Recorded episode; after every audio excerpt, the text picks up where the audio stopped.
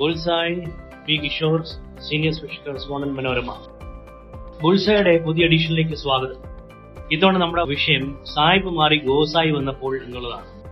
അതായത് നമ്മുടെ റിസോർട്ടുകളിലൊക്കെ ഇപ്പോൾ ഫോറിനേഴ്സ് ഇല്ല. വളരെ കുറച്ചേ ഉള്ളൂ. ആയുർവേദ റിസോർട്ടുകളിൽ മാത്രം ഈ മെഡിക്കൽ വിസ അനുവദിച്ചിട്ടുള്ള കുറച്ച് ബ്രിട്ടീഷുകാരും ജർമ്മൻകാരും ഒക്കെ വരുന്നുണ്ട്. ബാക്കി സ്ഥലങ്ങളിലെല്ലാം ഡൊമസ്റ്റിക് ടൂറിസ്റ്റുകളാണ്. ഡൊമസ്റ്റിക് ടൂറിസ്റ്റുകൾ എന്ന് പറയുമ്പോൾ നമ്മൾ മലയാളികൾ തന്നെ ഉണ്ട്. അതിന് പുറമെ ബോംബെ ഡൽഹി അഹമ്മദാബാദ് മാതിരി സ്ഥലങ്ങളിൽ നിന്ന് വരുന്ന ഗോസായികളാണ് ഏറ്റവും കൂടുതലുള്ളത്.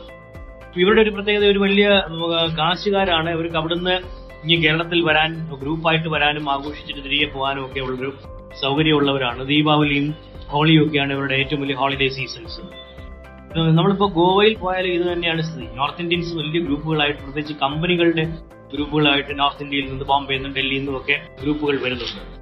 അപ്പൊ ഈ സായിപ്പ് പോയി സായിപ്പ് പൂണ്ട് വിളയാടിയിരുന്ന ഇത്തരം റിസോർട്ടുകളിൽ ഇപ്പം ഗോസായി വന്നപ്പോഴത്തേക്ക് അവർക്ക് ഒരു ഒരു ഭയങ്കരമായ വ്യത്യാസങ്ങളുണ്ട്. പണ്ട് നാട്ടുകാരെ റിസോർട്ടുകാർക്ക് വേണ്ടായിരുന്നു. അവർക്ക് ഫോറിനേഴ്സിനെ മതിയായിരുന്നു. കാരണം ഡോളറും പൗണ്ടും മറ്റും വന്ന് മറിയുമ്പോൾ നാട്ടുകാരുടെ രൂപ അവർക്ക് വേണ്ട. രാജ്യത്തിന് വിദേശ നാണ്യം നേടിക്കൊടുക്കുന്നു എന്ന ഒരു ഗമയം അവർക്കുണ്ടായിരുന്നു. കോവിഡ് കഴിയുമ്പോൾ ടൂറിസ്റ്റ് റിസോർട്ടുകളിൽ വിദേശികളില്ല. അത് നാടൻ മാത്രം. അത് ഈ പറഞ്ഞ ഗോസായി പണച്ചാക്കുകളാണ് കൂടുതലും കൂടുതൽ പേരും വരുന്നത്. അവിടെയൊക്കെ ഉദാഹരണത്തിന് അവരെങ്കിലും വന്ന് ഞങ്ങളുടെ മുറികൾ നിറയ്ക്കുന്നത് ഭാഗ്യമെന്നേ പറയുന്നതാണ് അവരെല്ലാവരും പറയുന്നത്. മൂന്ന് കൊല്ലമായിട്ട് ലാഭമില്ല ജീവനക്കാരുടെ എണ്ണം പകുതിയാക്കി. മിക്ക റിസോർട്ടിലും ജീവനക്കാരുടെ എണ്ണം പകുതിയും അതിൽ താഴെയൊക്കെ ആക്കിയിരിക്കുക അത് മാത്രമല്ല അവർ വെയിറ്റേഴ്സിനെയും മറ്റും വീക്കെൻഡുകളിൽ മാത്രം എടുക്കുന്ന ഒരു സമ്പ്രദായം തുടങ്ങിയിരിക്കുക വീക്ക് ഡേയ്സിൽ അവർക്ക് വേണ്ട. അവരെ വേണ്ട. അപ്പൊ വീക്കെൻഡിൽ മാത്രം വിളിച്ച് അവർക്ക് ശമ്പളം കൊടുക്കും. എന്നിട്ടും ഈ ശമ്പളം കൊടുക്കാനുള്ള കാശ് ഒപ്പിക്കുന്നത് തന്നെ ഇപ്പോഴും ബുദ്ധിമുട്ടായിട്ടാണ്.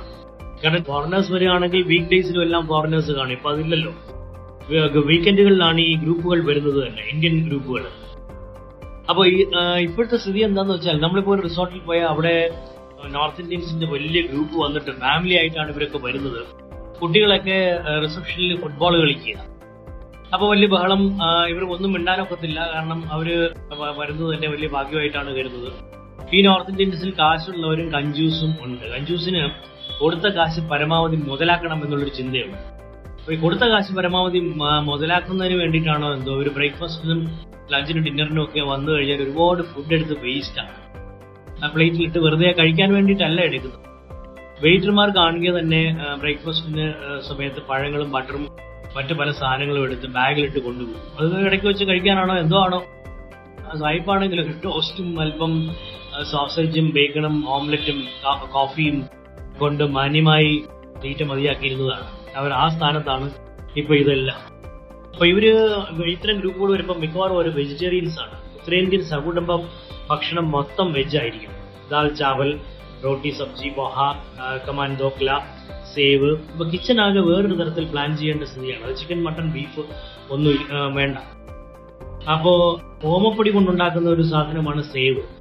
ഇതൊക്കെ ബ്രേക്ക്ഫാസ്റ്റ് ടൊമാറ്റോ കറിയും കൂട്ടിയാണ് കഴിക്കുന്നത്.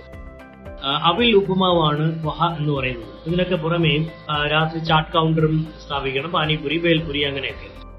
ഭൂമിക്കടിയിൽ വളരുന്ന ഒന്നും കഴിക്കാത്ത അതായത് ഉരുളക്കിഴങ്ങ് ക്യാരറ്റ് സവാള ബീറ്റ്റൂട്ട് ഏ അതൊന്നും നം- തൊടില്ല എന്നാണ് അവർ പറയുന്നത്. അപ്പൊ ഇങ്ങനെ വരുന്നവർക്കിടയിൽ അവർ ജൈനന്മാരുണ്ട് മറാഠികളുണ്ട് സിന്ധികളുണ്ട് മാർവാടികളുണ്ട്. അവരെ അവരൊക്കെ വന്നിട്ട് ചില പ്രത്യേക സ്ഥലങ്ങളിൽ നിന്നുള്ളവരാണ്. പ്രത്യേകിച്ച് ജൈനന്മാരൊക്കെയാണ് ഭൂമിക്കടിയിലുള്ള അതൊന്നും വേണ്ട. ചില പ്രത്യേകതരം പട്ടേൽമാരും അത് പറയും. അപ്പൊ അവർക്ക് സബ്ജി ഉണ്ടാക്കണമെങ്കിൽ ഉരുളക്കിഴങ്ങ് ഇല്ലാതെ സബ്ജി ഉണ്ടാക്കണം. അപ്പോ റെസ്റ്റോറന്റുകാർ അതൊക്കെ അതൊക്കെ പഠിച്ചു വെക്കണം. സാമ്പാർ ഉണ്ടാക്കുകയാണെങ്കിൽ പോലും അത് ഉരുളക്കിഴങ്ങൊന്നും ഇല്ലാത്ത സാമ്പാറായിരിക്കണം ഭൂമിക്കടിയിൽ വളരുന്ന ഒന്നും ഇടാൻ പാടില്ല. ഉത്തരേന്ത്യൻ പാചകം അറിയാവുന്നവരെ സ്പെഷ്യലായിട്ട് ഏർപ്പെടുത്തണം. ഇപ്പൊ വലിയ ഗ്രൂപ്പുകൾ സ്വന്തമായിട്ട് പാചകക്കാരെയും കൊണ്ടുവരുന്ന പരിപാടിയുമുണ്ട് എന്നിട്ട് അവർ പാചകക്കാരെ കൊണ്ടുവരുന്നു അവരുടെ പാത്രങ്ങൾ കൊണ്ടുവരുന്നു കുറെ ഇൻഗ്രീഡിയൻസ് കൊണ്ടുവരുന്നു. എന്നിട്ട് അവർ ഇവിടുന്ന് കുറച്ച് ഇൻഗ്രീഡിയൻസും കൂടി എടുത്ത് പാചകം ചെയ്യും. ചില റിസോർട്ടുകൾ അവരുടെ കിച്ചൺ ഉപയോഗിക്കുന്നതിന് പ്രത്യേക ചാർജ് ഈടാണ് പെർ ഡേ പതിനായിരം രൂപ വരെ ഈടാക്കുന്ന ഒരു റിസോർട്ടുകളും ഉണ്ട്. അവർ അതെന്ന് വെച്ചാൽ അവർക്ക് അത്രയും റിസോഴ്സ്ഫുൾ ആയിട്ടുള്ള ഗ്രൂപ്പ്സ് ആയിരിക്കും ഈ വന്നിരിക്കുന്നത്. അതുകൊണ്ട് പണമൊന്നും അവർക്ക് പ്രശ്നമല്ല. വെജിറ്റബിൾ ഓംലെറ്റ് വരെ വേണമെന്ന് ഇവർ പറഞ്ഞു. ഈ വെജ് ഓംലെറ്റ് എന്ന് ചോദിച്ചാൽ അത് എങ്ങനെ ഉണ്ടാക്കുന്നത്? അതായത് കടലമാവും മൈദമാവും മിക്സ് ചെയ്ത് പാനിലിട്ട് ഓംലെറ്റ് പോലെ ഉണ്ടാക്കും. എണ്ണയൊക്കെ തൂകിയിട്ട് ഓംലെറ്റ് പോലെ ഉണ്ടാക്കും. മസാലയ്ക്ക് പകരം തക്കാളിയും ഉള്ളിയും മറ്റും മസാലയ്ക്ക് ആയിട്ട് തക്കാളിയും ഉള്ളിയും മറ്റും ഇടും. മുട്ട ഇല്ലെങ്കിലും കണ്ടാൽ ഇത് ഓംലെറ്റ് പോലെ ഇരിക്കും. അപ്പൊ അങ്ങനെയുള്ള വെജിറ്റബിൾ ഓംലെറ്റ് വരെ ഉണ്ടാക്കേണ്ട സ്ഥിതിയാണെന്നാണ് ഇന്നത്തെ റിസോർട്ടുകാർ പറയുന്നത്. Thank you